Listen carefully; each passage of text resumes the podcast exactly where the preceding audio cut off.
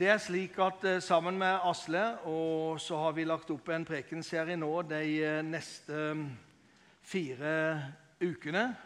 Og Dere har fått utdelt en flyer, og vi skal snakke om eh, ting som vi er opptatt av, og som vi gjør. Vi skal snakke om dåp, om givertjeneste, om nattvær. Og eh, jeg håper dere henger med de neste søndagene. Ellers så skal de etter planen legges eh, ut på podkast. Jeg har fått noen spørsmål om det. Eh, så prekene er normalt tilgjengelig også for de som ikke kan være, men de får ikke med seg powerpointer. Jeg skal si noe i formiddag om dåp. Og da må jeg bare være helt åpen og si at det er et tema som nok i Misjonskirka ofte blir litt satt på siden. Og det handler om for at vi praktiserer metodistisk barnedåp, og vi praktiserer dåp ved neddykkelse på bekjennelse. Og da har vi lett for at vi er redd for å støte noen.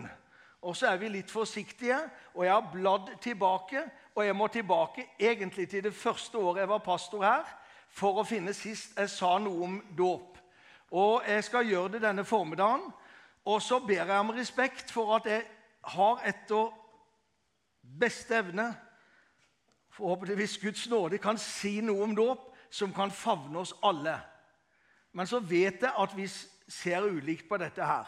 Men i dag er det altså to ungdommer som skal la seg døpe. Og det er jo alltid en fest i menigheten. For eh, de har vokst opp i Misjonskirka og vært med i barne- og ungdomsarbeidet. Og så kommer de til et punkt da de vil la seg dåpe, døpe. Eh, det var rett før det ble svensk nå. Jeg fikk en SMS med svensk, skjønner du. Eh, men det jeg har tenkt ut fra dette, det er å si bitt om dåpens betydning, om den forutsetningen, om dåpens innhold, om dåpens bekjennelse, om dåpens form og tidspunkt. Og Da vil du forstå at du vil være sammen på flere av disse tingene her, uavhengig av din eh, ståsted når det gjelder dåp. Og så kan jeg ikke utdype alt på disse tingene her, men jeg skal prøve som best jeg kan etter dette. Bibelen er veldig tydelig, for Jesus sier 'gå derfor ut' til alle, og gjør alle folkeslag til mine disipler idet dere døper dem til Faderen og Sønnen og Den hellige ånds navn. Jeg syns det er spennende Sunniva, at dere drar på et land med grenser som grenser til Kina. Um, og der drar inn i et land som er ikke muslimsk i all hovedsak. Jeg har bodd i et muslimsk land halvannen måned når jeg var holdt jeg på å si, på deres alder, noen og tyve år. Og jeg syns det var steintøft. Og jeg tenker Noen av disse som reiste med evangeliet til Afrika, til Asia Noen jobba i ni år før de var vitne til den første dåpen. Men det er jo, som Jesus sier, eh, noe som vi er utfordra på og lagt. Gå derfor ut og gjør alle folkeslag til Kirgisistan. I de der døper dem til Faderens, Sønnen og Den hellige ånds navn. Eh, I Markus sier Jesus, og han sa til dem, gå ut i hele verden og forkynne evangeliet for alle mennesker. Den som tror og blir døpt, skal bli frelst, men den som ikke tror, skal bli fordømt. Bibelen er tydelig på dette med dåp. Norges jeg sier, mest profilerte pinsepastor sier til sine egne ved en anledning i Philadelphia storstue, Egil Svartdal, jeg synes mange pinsevenner har en uklar forståelse av dåpens betydning, og dette gir seg igjen utslag i en uklar dåpspraksis i menigheten. Dette er hva pinsepastoren sier til sine venner. Og jeg er jo redd at vi er i samme situasjon i Misjonskirka. For Bibelen sier at vi har gjennom én ånd adgang til Faderen. Og så er vi ikke lenger fremmede utlendinger, men vi er en del av Guds familie. Og denne familien blir vi altså døpt inn til. Så det som vi gjør her i dag, det er at dere gutter dere kjenner tilkjennegir, det vil si en dobbel tilhørighet. Vi døpes til Jesus Kristus, og vi døpes til Guds familie på jord. Det er fantastisk å ha et fellesskap og kjenne at vi hører sammen. Jeg har en opplevelse de søndagene når jeg reiser til Arendal misjonskirke og jeg møter noen på parkeringsplassen, noen i gangen, noen på vei inn, og nå ser jeg utover forsamlingen, så kjenner jeg dette er min familie. Her hører jeg hjemme. Vi er avhengige av andre troende for å leve ut troens liv i et fellesskap. Jeg sa før det er like vanskelig å være en kristen alene som å være gift alene. Men nå skjedde det altså i India i juni måned leste jeg på Dagbladet, at det var en ung kvinne på 24 år som ville gifte seg med seg sjøl. Og arrangerte bryllup for familie og venner. Og hun var, jeg holdt på å si både brud og brudgom. Du kan lese det på dagbladet.no. Og jeg tenkte, Hva er målet med dette? Jo, sier hun, målet mitt er at jeg skal bli enda mer glad og oppslukt i meg sjøl. Ja, Det er ganske interessant tankegang. Nei, skal det bli et ekteskap, så må det være to. De hører sammen. Er dere med meg? Skal det bli et menighetsfellesskap, så må vi være sammen. Så dere blir døpt til Kristus, men dere får også en tilhørighet til Guds familie ved denne dåpen. Og så er det slik at Nå har jeg øvd med de her gutta på forhånd. Men å døpe seg, det er en ganske ydmyk handling. Det heter ikke at 'jeg døpte meg', men det heter at 'jeg lot meg døpe'. Det må du si ammen til, for dette har vi terpa på i 35 år. Så når jeg tar Nå må du komme frem til meg her. Han skal døpes nå. Og så har jeg sagt til han her Du kan slappe helt av. Du skal bare stå her, og så er du overlatt i mine hender. Så kommer jeg til å stille han et spørsmål om hans tro på Jesus, om hans ønske til å la seg døpe. Og så klepper vi hendene sånn. Og så sa pastor Geir Johansen for 30 år siden på NRK TV og så holder vi de under til de slutter å boble. Og Da ble rektor Sveinung Loens Banska teologiske høgskole ringt opp og lurte på hva lærer de i Misjonskirka i Norge.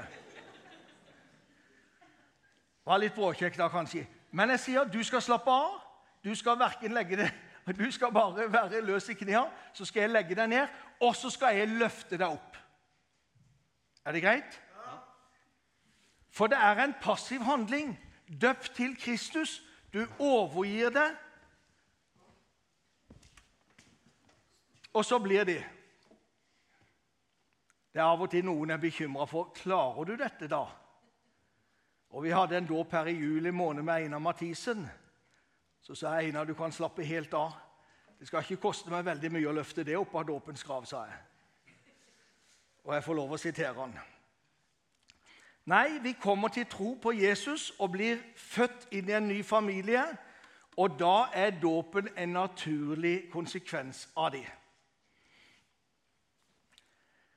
Så skal hele Israels folk, sier eh, Peter i sin pinsepreken, vite for hvis denne Jesus som dere er korsfestet, har Gud gjort både til Herre og Messias. Da de hørte dette, stakk det dem i hjertet. Og de sa til Peter og de andre apostlene, 'Hva skal vi gjøre, brødre?' Peter svarte, 'Vend om og la dere døpe Jesu Kristi navn, hver og en av dere, så får dere tilgivelse for syndene, og dere skal få Den hellige ånds gave.' Og så står det i de, de som tok imot hans budskap, ble døpt. Og den dagen ble rundt 300 000 lagt til menigheten. Det var ikke én pastor som døpte de 3000. Det må ha vært mange i aksjon. Det blir som ute på misjonsmarken når det var stordåp. Da var det mange som tar hånd om dette her, og vi kjenner det også fra andre sammenhenger. Men jeg pleier å være veldig tydelig ut fra disse ordene her, så er altså ikke dåpen et valgfag. På skolen gutter, så hadde dere et valgfag som dere kunne velge eller ikke velge, eller velge bort. Men du kunne aldri velge bort norsk og engelsk og matte. Og slik er det med dåpen. Det er en del av det kristne liv. Frihet i forbindelse Misjonsforbundet så lærer vi, eller Misjonskirka Norge lærer vi frihet i forbindelse med dåp, men vi lærer samtidig at enhver kristen skal være en døpt kristen. Det står de Så ba de han at de skulle døpes i Jesu Kristi navn. Dette er første gang utenfor jødene at de kommer til tro, og det blir en veldig diskusjon. Men de er så veldig tydelige på dette her at en troende skal være en døpt troende. Der er ulike dåpssyn, og jeg har ikke mulighet ser jeg på klokka, til å gå langt inn i det. Det må en ta. Men i en katolsk og en luthersk, som ikke er likt dåpssyn, men så har de dette at barnet blir frelst i dåpen. Det er deres forståelse. Derfor var det ved en anledning vi spurte om dåp her. Og Da sier en luthersk prest jeg kan ikke døpe på metodistisk grunnlag, for det er en bekreftelsesdåp. Når vi har barnedåp her i Misjonskirka, så tror vi at barna hører til Kristus i kraft av Kristi forsoning, og så blir det en bekreftelse på det med dåpen. Når vi har baptistisk dåp sånn som i dag, så forutsetter vi en bekjennelse, en tro og bekjennelse. Og det er én ting som er veldig viktig når vi snakker om å bli døpt. Dåpens forutsetning. Den som tror å bli døpt. Det er veldig tydelig. Den som tror å bli døpt. Troen fortsettes. Og jeg hadde jo litt problemer med å forstå dette her i en luthersk sammenheng. Da var det en prest som har sagt følgende, eller om det var en biskop, at den lutherske trosforståelsen er tilpasset dåpskandidaten. Noen snakker om stedfortredende tro, men tro og dåp det hører sammen. Skiller du det, så kan du komme alle steder omtrent. Og Det var noe av det mest avgjørende i mitt liv den gangen jeg ble døpt.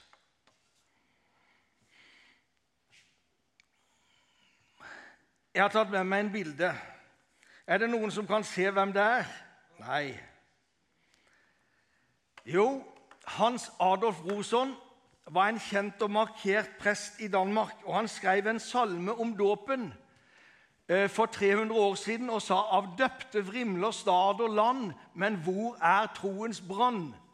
Er dere med meg på den? den? Den er ganske spenstig, men han sier de at troen på Jesus Kristus vil alltid være en del av dåpen, omvendelsen. Så gir det seg uttrykk for noe. Og det var hans viktige anliggende. Og Her har vi altså en prest i den danske folkekirka som kan by på akkurat dette her. Dere får en utfordring når dere forkynner evangeliet i jeg holdt på å si langt vekk i stedet. Fordi at det blir et veldig brudd med islam den dagen de lar seg døpe. Begravet med Kristus reist opp med ham for å leve det nye livet. I apostelens gjerninger så er det sånn at alle de eksemplene vi har, så er dåp av mennesker som er kommet til tro og har hatt en omvendelse. Det står han ble døpt med hele sitt hus, og det har vært samtaler hvor, hvor gammel den yngste kan være. Og her står vi uten gode svar og jeg har ikke lyst til å prøve meg på noe her. Men, men der kan være det vi ser som åpning for en annen dåpsforståelse enn det jeg har. Eller et annet dåpstidspunkt. Det står om Philip når han kom til Samaria i apostelgjerningen 8. Men de trodde Philip som forkynte evangeliet om Guds rike og Jesu Kristi navn, og de lot seg døpe, både menn og kvinner. Når evangeliet går frem, så skjer det noe i det som er fortsettelsen. Jeg understreker igjen at troen og dåpen hører sammen. Likevel er det verken troen eller dåpen som frelser oss, men Jesus Kristus. Ja, Nå ser jeg folk nikker. Det er fint å ha dere med. Det er troen på Jesus Kristus som frelser oss, og så blir altså dåpen en konsekvens av den. Og jeg må si at jeg er takknemlig når folk kommer til de punktet og sier vi vil la oss døpe. Jeg trenger å bli døpt. Da vil jeg gjerne være med og stille opp. For det er dåpens innhold. En omvendelse. Og så er også dåpen en da begravelse av det gamle livet, som vi leste fra romerbrevet. Begravet med ham. Og så står det 'reist opp for å leve det nye livet'. Jeg vet ikke hvem som bygde dåpskummen her. Det vet sikkert nordmann Andersen. Eh, og det var veldig praktisk å gjøre det sånn. Men jeg har sett en del dåpskummer. Den har trapper på begge sider. Og det som skjer i misjonssammenheng Jeg har sett bilder av det for vår misjon i Kongo. Det var at det gikk ned i vannet på den ene siden av en liten elv eller vann, og så kunne det gå opp på den andre sida. Og det handler om de å legge det gamle bak, reist opp med Kristus for å leve det nye livet. Og det er jo dåpets hemmelighet. Når vi er døde med Kristus, så begraver vi det. Og så er det noen som spør hva er det rette tidspunktet for dåp, for denne begravelsen. I dåpen ble dere begravet sammen med ham, og i den ble dere også reist opp med ham. Ja, Da husker jeg veldig godt fra min ungdomstid i Grimstad at det var en i pinseforsamlingen der som ble frelst på søndag. Og neste søndag hadde de dåpsmøte, hvor han lot seg døpe. Og det sto for oss som et veldig flott eksempel. Jeg sier jo ikke at det er nødvendig, men i Det nye testamentet så er dåpen kommet veldig nær til omvendelsen. De, lot, de kom til tro, og de lot seg døpe.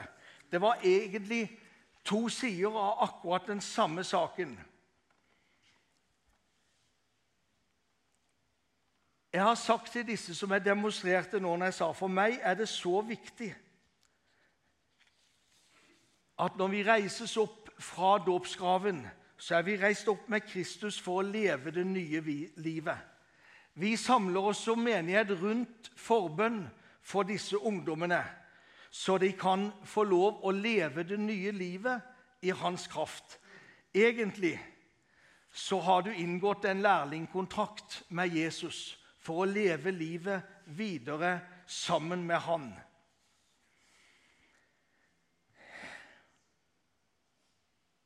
Det er ikke sikkert jeg kan se det.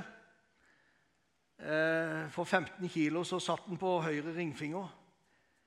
Men denne er på mange vis et pakt mellom kona mi og meg. En giftering. Og Den satte vi på en kald marsdag i Oslo i 1987. Og siden så har jeg båret den. Og da vil enhver kan se at det tilhører en annen, og en annen tilhører med. Dette er et vitnesbyrd, og på mange vis kanskje også som en paktstegn. Dåpen er en bekjennelse på hvem vi hører til, og hva vi tror på. Det er en veldig tydelig sammenheng mellom Jesu død, begravelse, oppstandelse og min død og oppstandelse sammen med Han. Peter sier det er ingen renselse fra ytre urenhet, men en god samvittighetsbekjennelse til Gud i kraft av Jesu Kristi oppstandelse.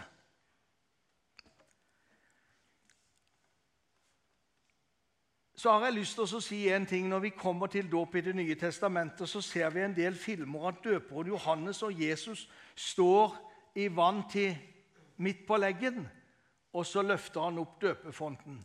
Sam et samla vitnesbyrd om dåpens form i Bibelen er at det er en neddykkelse. Johannes døpste også i Ainon og Salim. Der var det mye vann. Altså, Vi er avhengig av vann for at det skal være dåp. Kan jeg fortelle dere at når vi hadde dåp her i sommer i juli måned, så hadde vi et lite problem. Dåpskummen lakk. Og hva gjør du da som pastor? Jo, da ringer du han som kjenner bygget aller best. så sier jeg vi har et problem. Vi trenger mer vann. Det skal være vann til stede når vi utfører dåp. Og det kan vi gjerne understreke i hvilken som helst form. Og i dag hvor vi har oppvarma kirkebygg, så blir det mer og mer vanlig at dåp av barn også skjer ved neddykkelse. Jeg så det og hørte det første gang i Imi-kirka i Stavanger. Jeg vet det er kirke i Kristiansand som gjør det, og andre. For det er egentlig dåpens bilde. Begravet med Kristus og reist opp for å leve det nye livet. Og Dette med tidspunktet det syns jeg er interessant. Når hoffmannen kommer, hva, hva gjenstår liksom? Tror du på Jesus? spør Philip i apostelgjerningen til ja. Er det noe da til hinder? Og så blir han døpt i den samme nattestime. Israel hadde en eh, statsminister og utenriksminister som ble skutt i Tel Aviv i 2014, tror jeg det var. Shimon Peres. Han dør en kveld, og halvannet døgn etterpå så er begravelsen. Egentlig, etter jødisk tradisjon, så skal begravelsen finne sted samme dag. I denne situasjonen så måtte verdens statsledere hive seg på nærmeste fly for å kunne være til stede. Denne gangen i september. 28. september ble han skutt.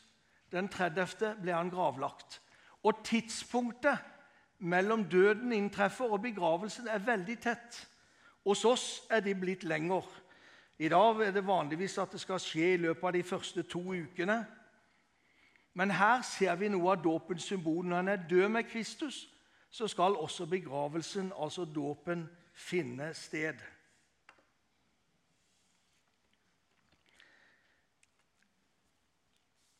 Jeg har gleda meg til denne dagen og jeg har gleda meg med dere gutter.